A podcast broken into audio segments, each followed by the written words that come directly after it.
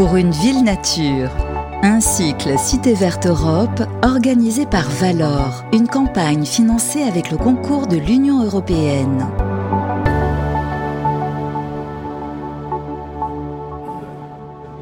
Bonjour à toutes et à tous, nous sommes très heureux de vous retrouver pour euh, parler des relations entre le vivant et la ville dans ce nouvel épisode de Pour une ville nature.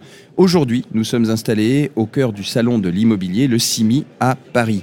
Ce cycle d'émissions Pour une ville nature est organisé sous l'égide du programme européen Cité verte Europe, avec le soutien de l'Union européenne et le relais en France de Valor. Alors qu'est-ce que Valor? C'est l'interprofession française du végétal, des fleurs et du paysage. Le thème euh, qui nous préoccupe aujourd'hui est le lot commun de nombreux citadins et intéresse au premier chef les professionnels euh, que nous venons de citer. Nature en ville, remède à la densité, de la perception des Français aux actions pour mieux vivre cette densité. Alors pour en parler, nous recevons deux invités euh, que nous avons grand plaisir à accueillir aujourd'hui. Anne Lenoy. Anne Lenoy, bonjour. Vous êtes professeur titulaire à Audencia et titulaire de la chaire Réalité Audencia, faire vivre l'intelligence des territoires. Merci euh, de faire le déplacement et d'être avec nous aujourd'hui. Et Étienne Langereau, bien connu euh, de ces antennes et de ce programme, puisque nous nous étions rencontrés à l'occasion du Salon des maires et des collectivités locales en 2021. Étienne, vous êtes maire de la ville de Montrouge. Bonjour, oui, tout à fait. Montrouge dans les Hauts-de-Seine. Dans les Hauts-de-Seine, 92. Alors, la densification, elle est souvent citée comme un levier de sobriété foncière, pour ne pas dire dans euh, les nombreux écrits sur Lausanne, zéro artificialisation nette. Parce que concentrer les habitats, les activités permet, en théorie, de réduire l'emprise au sol et de mutualiser un certain nombre d'équipements. C'est même euh, parfois la, justification euh, de cette urbanisation que nous vivons, puisque nous sommes amenés à être bien, bientôt trois quarts des Français à habiter dans des conurbations urbaines. Mais cependant, cette densité, jusqu'où est-elle supportable? Surtout avec une trajectoire climatique, qui est un sujet euh, préoccupant, qui augure, même si l'échéance est incertaine, avec certitude un pari à 50 degrés. C'est le nom de cette mission d'étude hein, qui a remis ses travaux euh, euh, début 2023, transpartisane, et qui a montré ce mur de température qui, qui vient. Parfois, la densité aussi la dispute à la promiscuité. Alors face aux à côté de cette densité, les espaces communs, les espaces ouverts, pour ne pas dire les espaces verts, sont bien souvent mis en avant. Rappelons-nous euh, tout de même, lors du premier confinement en 2020, il y a plus de trois ans et demi, dans les quartiers parmi les plus denses, ou en tous les cas qui sont considérés par leurs habitants comme tels, euh, les interdictions de fréquenter l'espace public, et notamment les espaces verts, ont plusieurs fois été bravées. Et pas seulement, voire pas du tout par goût pour la transgression, mais par nécessité d'avoir de l'espace pour ne pas dire de l'air à respirer. D'ailleurs, est-ce que ces espaces étaient les plus denses? Ça, c'est une des questions euh, qu'on va aborder aujourd'hui. Alors, la nature en ville apparaît bien souvent comme une réponse qui est mentionnée à la fois pour rafraîchir, pour ralentir l'infiltration des eaux et la stocker, euh, pour la biodiversité, mais aussi pour atténuer cette sensation de densité lorsqu'on évoque sa perception. Tiens, tiens, il y a un sujet euh, qu'on va évoquer probablement. Alors est-ce que c'est un remède à la densité, euh, la nature en ville, ou est-ce que c'est un pansement qu'on applique comme ça pour essayer de la faire oublier? Euh, Quelle est la réelle perception des Français de cette densité et puis quelles actions concrètes on peut mener pour arriver à ce que les écrits, notamment sur le ZAN, appellent l'intensification, c'est-à-dire une densification supportable, heureuse, avant tout vivable. C'est tout un programme et on va commencer notre, échange. Alors Anne Launoy, je le disais, vous êtes professeur euh, à Audencia euh, et avec Virginie Grandhomme, qui elle est sociologue, vous dirigez euh, la chaire Réalité Audencia, faire vivre l'intelligence des territoires. Et vous organisez notamment chaque année un colloque très prisé qui s'appelle Qualité de ville, avec les L entre parenthèses, donc qualité de vie, qualité de ville. Exactement. Et vous avez mis au jour le besoin de traiter cette question de la densité. Alors, première question pour nos auditrices et nos auditeurs. Qu'est-ce qu'Audencia et qu'est-ce que cette chaire faire vivre l'intelligence des territoires en quelques mots? Bonjour Pierre, bonjour Monsieur le maire. Bonjour. Euh, alors, euh, la chaire Audencia euh, Réalité ou Réalité Audencia Faire vivre l'intelligence des territoires est, née du rapprochement d'un acteur qui est un promoteur immobilier devenu développeur territorial, réalité, avec une école de management, Audencia. ce rapprochement est intéressant à double titre parce que Audencia étudie depuis très longtemps les usages, et les usages notamment dans la ville. C'est un des fondements du marketing, hein, l'analyse des usages. Et, évidemment, Réalité travaille sur un certain nombre de projets et d'objets donc l'idée, c'est en rapprochant, euh, en, rapprochant ces deux entités, l'industriel en fait euh, et, l'académique, ça nous permet nous d'avoir un accès privilégié à tous les terrains euh, et notamment les grands projets urbains développés par le, groupe Réalité. Et puis ça nous permet, permet également, à travers d'autres partenariats que la chaire a mené, monté notamment avec avec Ville de France, de partager nos travaux. Notamment, ces travaux intéressent beaucoup les villes de taille moyenne. Alors je précise, vous parliez de marketing, que votre euh, prédilection en tant qu'enseignante, euh, c'est le marketing justement. Oui, tout à fait. Je suis professeur en marketing à Audentia, école de management. Voilà, donc il y a une complémentarité entre votre co-titulaire euh, Virginie, qui elle est sociologue. et puis aussi cet attelage entre la recherche et l'enseignement d'un côté, et puis les cas concrets. Et les cas concrets qu'on analyse à travers, à travers nos études et nos travaux de recherche. Alors Étienne, en miroir, Montrouge, en quelques mots et notamment au sujet de la densité, quelques chiffres euh, pour celles et ceux qui nous écoutent. Montrouge est aussi une ville moyenne puisque nous sommes 50 euh, 000 habitants aujourd'hui euh, aux portes de Paris et sur une très petite surface, 2 km. Donc la, densité de Montrouge, elle est assez exceptionnelle. C'est, ça fait 25 000 habitants au kilomètre carré. Ça veut dire qu'il y a plus d'habitants à Montrouge au kilomètre carré qu'à Paris, notre voisine immédiate. Et donc cette densité, on présente souvent Montrouge comme la quatrième ou cinquième ville la plus dense de France. Et cette densité, nous, on considère que hum, c'est un atout. Pour nous, c'est pas un gros mot la densité, c'est vraiment une qualité. Et euh, non seulement on, revendique euh, cette densité, mais on l'assume parce que je crois qu'elle rime avec qualité de vie. Et l'enjeu pour Montrouge, et le débat euh, que nous avons au quotidien, c'est de voir comment on peut euh, résoudre cette équation d'une très forte densité et d'une réelle qualité de vie. Et donc cette équation, elle a plein d'éléments. Il faut euh, beaucoup de commerce. On fait ses courses à pied à Montrouge. Euh, il faut une offre culturelle et, associative riche. Il faut pouvoir faire du sport, mais il faut aussi avoir des espaces publics de grande qualité. Et donc notre défi, c'est de reconquérir nos espaces publics, de réduire la place de la voiture, de végétaliser la ville le plus possible et d'en faire vraiment un lieu, euh, un lieu de bien-être et de, et de, qualité de vie avec tous ces éléments. Voilà, donc c'est compliqué à faire, mais quand ça marche, je vous assure que c'est un, vrai, un vrai plaisir et aujourd'hui beaucoup de gens souhaitent vivre à Montrouge, ce qui est la preuve qu'on est dans la bonne direction. Alors, vous nous avez donné la population de Montrouge, sa surface et ce ratio 25 000 habitants par kilomètre carré pour définir la densité. Vous allez euh, sans doute m'entendre venir. Anne Launois, qu'est-ce que la densité? Euh, c'est un sujet, euh, en tout cas, qui est polysémique. Il y a plusieurs définitions possibles. Donc là, cette définition-là, c'est la densité de population. Euh, mais il y a aussi d'autres formes de densité, comme la densité résidentielle, qui est le nombre de logements rapportés à la surface d'un projet. La densité humaine, ça c'est les habitants et les emplois en fait euh, sur une zone donnée. La densité bâtie, donc là on parle plus de l'emprise du bâti euh, dans l'espace.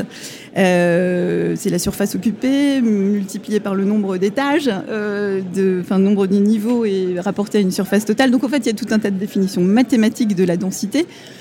Mais bien sûr, au-delà de cette densité mathématique et, chiffrée, il y a la perception et la sensation que les habitants peuvent en avoir. Et on se rend compte qu'en fait, elle varie euh, considérablement, euh, que des, certains espaces qui sont euh, mathématiquement denses, ce que vous mentionnez par exemple sur, sur Montrouge, eh bien, peuvent avoir une perception complètement différente de, de, densité, alors que d'autres qui, qui ne le sont pas Notamment, on a euh, l'exemple des grands ensembles. Mhm. Euh, les grands ensembles urbains euh, sont souvent perçus comme denses par leurs usagers. en tout cas, quand ils sont entourés souvent d'espaces de parking, en tout cas quand la, bétonisation autour a été, a été conséquente. Et pourtant, mathématiquement, ce ne sont pas forcément les espaces les plus denses. Mhm. Oui, des immeubles haussmanniens, des ensembles haussmanniens sont plus denses, sont les, parmi les plus denses, plus que les grands ensembles. Exactement. Le modèle le plus dense, c'est celui de l'ensemble haussmannien. Hmm. Entendu. Oui, Étienne. il me semble qu'il euh, y a un autre élément dans la perception de la densité, c'est la notion de mixité. Si la ville, elle est bien composée, si elle est mixte, et si elle, euh, elle, réunit à la fois euh, de l'habitat, euh, des, activités et du commerce. Si cette mixité, elle est réelle, fonctionnelle et sociale aussi, mhm. si elle est réelle, euh, la densité est mieux acceptée. Et donc Montrouge, par exemple, n'est pas une ville dortoir, comme il y en a en Ile-de-France un peu plus loin, n'est pas non plus une ville tourner uniquement vers le bureau, c'est pas la défense. C'est vraiment une ville assez mixte, voilà, où euh, tous les matins, 80% euh, des Montrougiens ils quittent Montrouge pour aller euh, travailler en Ile-de-France. Et à l'inverse, ceux qui travaillent à Montrouge pendant la journée, ils habitent pas Montrouge, ils viennent de l'extérieur. Il y a ce flux permanent. La ville, elle vit en fait tout le temps, 24-24, et par, ce, par, ces échanges de population. Voilà, donc cette, cette mixité qui est une des conditions de la densité, elle fonctionne assez bien. Voilà juste comparer les chiffres. Nous, on est 25 000 au kilomètre carré. Mhm. Paris, 21 000. Mais euh, aujourd'hui, dans le, notre territoire, dans la métropole du Grand Paris, on est à peu près à 8 000. Et dès qu'on descend en Ile-de-France, on est à 1000. Voilà, donc la densité, elle est, euh, j'allais dire, elle est, elle, est assez variable très rapidement. dès qu'on sort de Montrouge, on passe à des densités beaucoup plus faibles. Voilà. Bon, alors là, on voit qu'on a un maire qui est euh, sensible à cette perception de la densité. On va y revenir sur ce qu'elle comporte de plus difficile et de défis avec les changements, notamment climatiques et de biodiversité, euh, d'érosion de la biodiversité qu'on connaît. Euh, Anne, justement, vous avez, euh, avec votre chaire, consacré une étude à la perception de la densité. Pouvez-vous nous rappeler, d'une part, le titre exact de cette étude et auprès de qui elle a été menée et puis quelques grands enseignements? D'abord, qu'est-ce que c'est que cette étude et auprès de qui elle a été conduite? Alors en fait, on a mené euh, deux études qui euh, qu'on a euh, compactées ensemble. une étude quantitative qui a été menée avec l'Institut Opsoco auprès des Français sur les leurs aspirations en matière de logement. Et il y avait toute une partie du, questionnaire qui portait sur la perception de la densité. Mhm.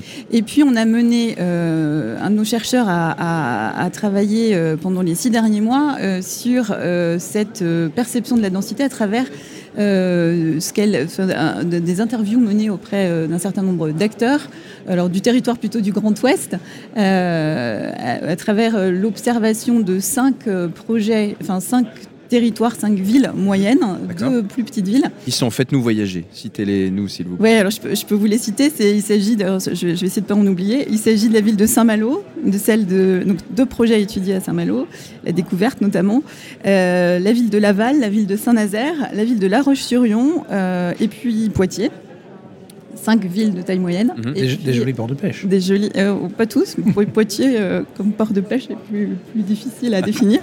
Mais euh, oui, tout à fait. En tout cas, des villes, des villes de l'Ouest mhm. qui, qui évidemment concentrent une, certaines d'entre elles ont, ont, un afflux de population récemment qui leur qui permet de poser la, question de la densification de façon importante. Et puis euh, deux plus petites villes, Sablé-sur-Sarthe et, euh, et, les Herbiers, avec des problématiques vraiment différentes, où là, on n'a pas forcément une progression de la population. En tout cas, euh, l'idée et le titre, l'intitulé précis de cette étude, c'était la perception de la densité dans le contexte de l'objectif, enfin de l'objectif zéro artificialisation nette, puisqu'évidemment c'est un objectif que partagé, partagé par la loi. Hmm. Exactement, c'est le cadre légal. Alors quels grands enseignements avez-vous tiré de cette étude alors, euh, en fait, cette étude, donc euh, à la fois Cali euh, et Canty, en fait, nous a permis de tirer un certain nombre d'enseignements. Alors, je vous invite à, les consulter en totalité sur le site de la chaire, bien évidemment. Mais notre impression, c'était que la densité avait une connotation spontanément négative. et ce qui est, ce qui est à peu près, à peu près, enfin, ce qui a été vérifié sur un pourcentage important mhm. de notre échantillon. Donc c'était 2000 Français interrogés, c'est une étude vraiment représentative de tout le territoire national. Euh, donc souvent elle est associée à des notions de promiscuité, de saturation et de nuisance. Donc en fait c'est la, la, la, densité, quand elle est associée à la mobilité, notamment à l'usage de la voiture, euh, clairement euh, euh l'automobile, la voiture en ville représente un poids qui, euh, qui, qui, qui est associé à cette notion de densité. Euh, et, pourtant, la, densité, en fait, on a constaté que sur un, pourcentage important de nos, répondants, euh, elle est associée justement aux, services, elle est associée euh, à, des aménités qui, sont perçues comme positives. Donc, donc la, la densité, c'est pas forcément un, gros mot, même si 52% des, des, des, Français déclarent vivre dans un territoire dense, en fait, ils sont quand même 75% à être satisfaits de l'endroit où ils vivent. Il doit y avoir des Montrougiennes et des Montrougiens alors, puisque Étienne Langereau nous disait qu'elle était euh, positive. c'est possible. Et dans la représentation qu'ils ont des aménités importantes, c'est les transports, le commerce, les équipements et la nature en ville. Ah, tiens, tiens. Alors, oui.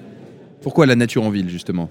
Alors la, alors, la nature en ville, en fait, elle, euh, je pense qu'on on, peut, on peut le détailler. En fait, la, la, nature en ville, c'est vraiment la, contrepartie attendue de la densité, d'une certaine manière. En mhm. fait, ce qu'on perçoit, ce qu'on comprend euh, de, ces, de ces Français qu'on a, qu'on a segmentés, on a identifié un, un pourcentage important, 30% des Français, en fait, on les a euh, euh, intégrés dans un cluster qu'on a appelé la ville apaisée.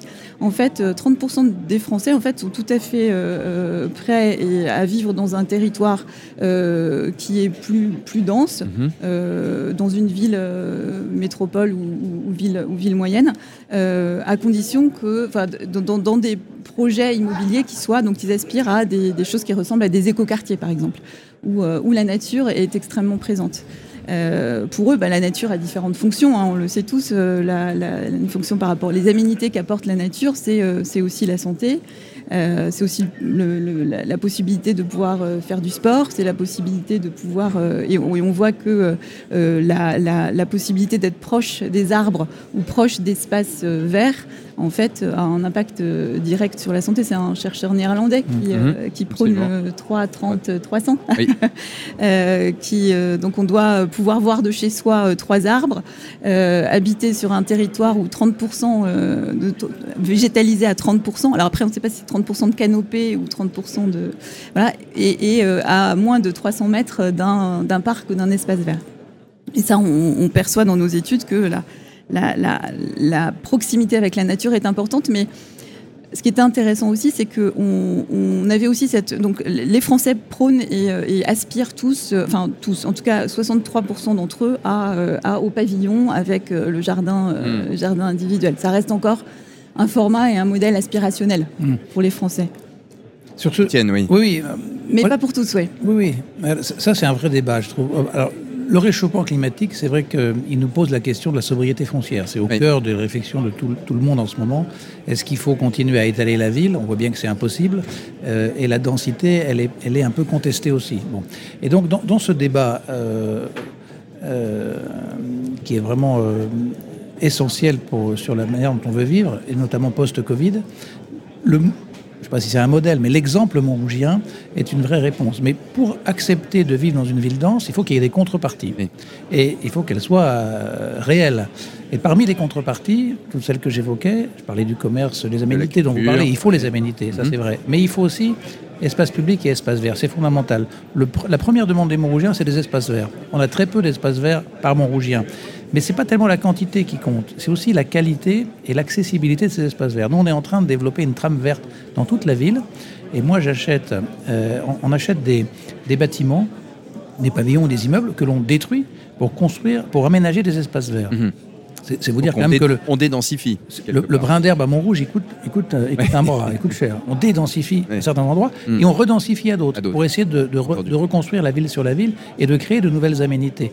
Mais l'idée d'avoir euh, vraiment une ville bien composée où on puisse, dès quand on sort de chez soi, des, des, places, des promenades, des espaces verts un peu partout, ça c'est une vraie contrepartie. Et c'est vraiment recherché. C'est pas la peine pas besoin d'avoir de très grands parcs. D'ailleurs, si on veut s'échapper dans les Hauts-de-Seine, on peut le faire très vite. Il y a le parc de Sceaux, il y, en a, il, y a, la forêt de Clamart, etc. Parce qu'on vit aussi dans une métropole qui est assez verte en réalité. L'île de France, 80% de l'île de France, c'est rural, c'est de l'agriculture et c'est des forêts. Voilà. Donc il y a beaucoup de choses à faire. Mais dans le cœur de la métropole, dans la ville dense, il faut qu'il y ait ces contreparties et ces aménités. Et nous, on y travaille vraiment. Et c'est de la dentelle, c'est du sur-mesure. Mmh. C'est, euh, j'allais dire, à la à la dizaine de mètres près, et il faut que ce soit partout réussi. Voilà. Donc nous, on, on a engagé depuis maintenant presque une dizaine d'années toute cette reconquête des espaces publics. On investit beaucoup pour faire de la grande qualité. Il y a aussi la question de la mobilité, donc euh, les, mobilités douces, le piéton, le vélo. Les fameuses voitures qui sont poil à gratter. Et voilà. Qui, euh, donc nous, on enterre, les, on enterre les voitures. Hein. J'ai supprimé pratiquement un tiers des voitures euh, mhm. dans l'espace public.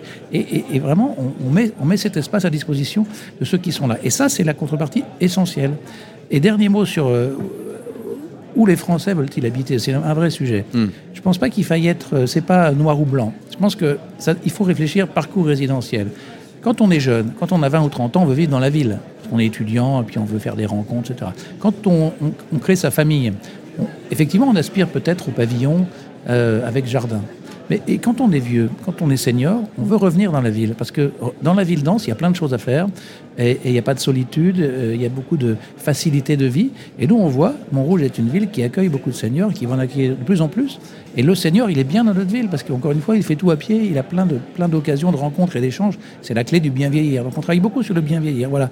Donc il ne faut pas, il faut pas dire euh, c'est noir ou blanc et puis il faut vivre à la campagne ou dans des, dans des, avec un pavillon avec jardin. Non, il faut de tout. Voilà, il faut, c'est la liberté et il faut que ce soit possible. Mais il faut aussi que la ville dense soit vraiment agréable, attirante, euh, agréable. Nous, on appelle ça la densité heureuse à Montrouge. Ben voilà. Alors, pour cette densité heureuse, euh, il y a aussi un sujet des à côté de la, densité euh, qui est notamment face au réchauffement climatique. Et à Montrouge, comme dans d'autres villes, vous saisissez de ce sujet. Comment vivre dans cette ville aussi dense avec des projections climatiques euh, assez grave. Euh, notamment, vous avez, avec le concours de France Ville et Territoires Durables, on salue euh, Sébastien Maire, son délégué général, vous avez mené un atelier avec un certain nombre de, spécialistes et de, services et de Montrougiennes et de Montrougiens pour aboutir à une stratégie d'adaptation de la ville, notamment grâce à la nature. Et il y a un point qui, je crois, est important, c'est un organe de gouvernance pour associer euh, différentes parties prenantes. Quel est-il et pourquoi est-ce que vous construisez cet outil? Oui, alors avec euh, toute l'équipe de euh, Sébastien Maire, on a, on a vraiment essayé de, réfléchir et de mobiliser tous les acteurs de la ville de Montrouge sur cette thématique du réchauffement climatique. Comment est-ce qu'on peut, nous, adapter notre ville à ce réchauffement qui vient Et dans une ville dense, quelles sont les solutions? Et, donc, il y avait à la fois le, fond et la méthode. La méthode, c'était d'associer tout le monde, toutes les parties prenantes, si je puis dire, de la ville. On a créé à, l'issue de, cette journée de réflexion, le, conseil, euh, le grand conseil de l'adaptation pour Montrouge. Et l'idée, elle est assez simple, c'est que tous les acteurs de la ville, de l'éducation euh, jusqu'au bien vieillir, en passant par euh, les associations, etc., que tout le monde, dans ce grand conseil, soit représenté et trouve des solutions concrètes pour transformer la ville. Donc ça va de la végétalisation à la à la, présence de l'eau, en passant par la manière dont on, traite les surfaces pour euh, qu'elles soient perméables, mhm. traiter la question de, l'ombre et de la chaleur, voilà, la cinquième façade, qu'est-ce qu'on fait sur les toits, enfin, etc., etc. Tous les sujets, et essayer d'avoir vraiment une, une panoplie d'actions très très concrètes qu'on va qu'on va ensuite mettre en œuvre. Voilà, donc tout le monde se mobilise pour adapter la ville au réchauffement climatique avec des solutions très très concrètes. Et en ville, il y a plein plein de choses à faire en réalité, des choses très très pragmatiques. Donc ce conseil de l'adaptation, il réunit des élus, des citoyens Des élus, des citoyens, des associations, des entreprises, tout le monde. Tout le monde. Tous, ceux, que la ville euh, rassemble en réalité et qui, ont, qui sont concernés et qui ont quelque chose à apporter. Voilà. ça, ce sont des travaux qui ont débuté ou qui débutent euh, en 2024 Alors, le, ça a débuté puisque le, débat a eu lieu. Chaque, partie prenante s'est exprimée. Euh, le Conseil, il est en train de se mettre en place aujourd'hui. Mais d'ores et déjà, euh, les uns et les autres ont pris conscience de la chose et commencent à avoir des idées. On a par ailleurs, nous, un très fort euh, dispositif de démocratie participative. On a des comités de quartier. Mhm. donc ça fait 25 personnes par comité, donc 150 personnes à l'échelle de la ville qui réfléchissent. On a un conseil des enfants, un conseil des jeunes. Donc tous ces gens-là sont un peu mobilisés et donc on leur dit le sujet numéro un, c'est le réchauffement, il faut s'adapter, donnez-nous des idées et on va les mettre en œuvre et on va mettre les moyens pour le faire. Alors justement, quand on s'intéresse aux usages, cette question de la gouvernance et euh, des parties prenantes, privées, publiques, elle est assez importante. Comment est-ce qu'elle se euh, combine avec la densité et notamment le sujet de la nature en ville, Anne Launois Oui, alors j'aimerais aussi juste rebondir par rapport à, au pavillonnaire. En fait, effectivement, c'est un modèle encore pour un certain nombre de Français, mais justement, notre étude révèle de façon très intéressante mhm. que 32% des personnes qui habitent déjà dans un, du, résidentiel euh, pavillonnaire, euh, non, plutôt des petits, petits, petits bâtiments ou petits ensembles, petits ensembles, en fait, aspirent eux à de l'espace vert de type terrasse ou balcon et, éventuellement à des, à des jardins euh, et des jardins partagés.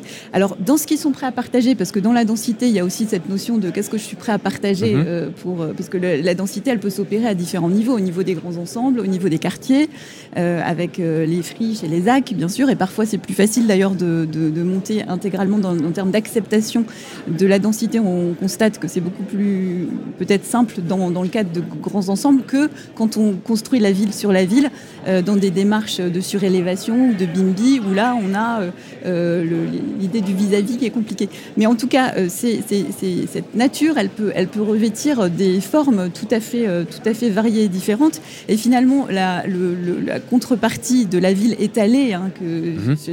celle sur laquelle on, on, veut, on veut revenir aujourd'hui, c'est plus une ville, une ville compacte. Alors, intense, on peut la définir aussi comme intense, mais en tout cas compacte avec une multiplicité mmh. euh, d'usages euh, variés, euh, mais et, la prise en compte aussi de, toutes les échelles. Donc ça, j'aime assez bien cette notion de ville à hauteur d'enfant parce que c'est un sujet qu'on a étudié mmh. aussi, Absolument. puisque les, personnes effectivement, tout, le monde, enfin tous ceux qui fabriquent la ville aujourd'hui sont souvent en bonne santé et, il est important de prendre en compte aussi tout un tas d'acteurs qui, qui. je partage tout à fait ce que vous dites. Oui, par exemple, deux, exemples. Nous, on a, on, a beaucoup, on a beaucoup travaillé sur l'agriculture urbaine et ça marche très fort à Montrouge. On a 10 jardins partagés maintenant, des jardins potagers partagés avec des associations, avec des files d'attente importantes et les gens s'emparent du sujet, non seulement parce qu'ils ont, ça les intéresse de planter, mais aussi parce que ça crée du lien social très très fort. Donc ça, ça marche très très bien. Deuxième sujet, on travaille sur les cours, les cours d'école ou les cours de crèche, tous ces, ces espaces que, qui sont aussi eux maintenant végétalisés, les fameuses cours oasis, mm-hmm. et on les ouvre aux habitants euh, pendant les, pendant les week-ends, pendant les vacances. Donc c'est un, autre, d'autres lieux qui s'approprient avec leurs enfants, etc. Et puis sur la ville qui se reconstruit, on est en train, on, l'a annoncé la semaine dernière, on lance par exemple tout un projet qui s'appelle les Halles de Montrouge qui va permettre de, de, de, refaire la ville sur la ville. Et là, il y a tout l'enjeu de la, de la, la transformation des, des bureaux. Puisqu'on a Montrouge, évidemment, a, a, des bases importantes et beaucoup de bureaux se sont installés euh, dans les années 80, 2000, etc. Aujourd'hui, l'immobilier de bureau est en panne et durablement à cause du télétravail. Eh bien, il y, a beaucoup d'opportunités à saisir. Et là, c'est une entreprise importante qui s'appelle euh, Édition Législative, qui s'est installée à la Défense, mhm. qui, qui, éditait le Dalloz, etc. Donc, ils sont partis. Ils ont libéré presque un hectare. On a, on a mis deux, un foncier ville et le leur ensemble. Donc, on a créé un foncier d'un hectare. Et là, on va recréer un quartier dans lequel on aura cette mixité, toutes les aménités et un grand parc. La moitié de l'espace sera un parc euh, public. 5000 m2 de parc. 5000 m2 de parc et d'espace vert. Des, sur, sur les toits et sur les dalles de certains commerces, on va faire des jardins partagés. Mhm. Et donc, on va, on va apporter un quartier qui était essentiellement minéral. Et fermé. Et assez peu animé, et fermé, et privatisé. On va totalement l'ouvrir. Et donc, ça donne des perspectives sur la même surface aux habitants qui n'ont plus rien à voir avec ce qu'ils vivaient. Et donc, ça va euh, nourrir cette, cette qualité, ce désir de vivre en ville, dans une ville dense, sans qu'elle soit perçue comme dense. c'est ça qui est très intéressant. Donc on peut, sur, sur des petits périmètres, en transformant la ville et en la, en la recomposant, créer des aménités du désir de vivre. Et dans les projet d'immeubles, parce qu'on va construire 300 logements, dans les immeubles qui sont proposés, ça n'a rien à voir avec ce qui existait avant, vous avez raison. Parce que les, gens acceptent de vivre en ville parce que s'ils ont des grands extérieurs, des belles terrasses mm. euh, aménagées. Et donc ça, c'est une vraie contrepartie aussi. Donc le, logement de demain, c'est plus du tout le logement d'hier. C'est traversant, euh, c'est des grands extérieurs, et c'est vraiment un rapport avec la ville qui est différent.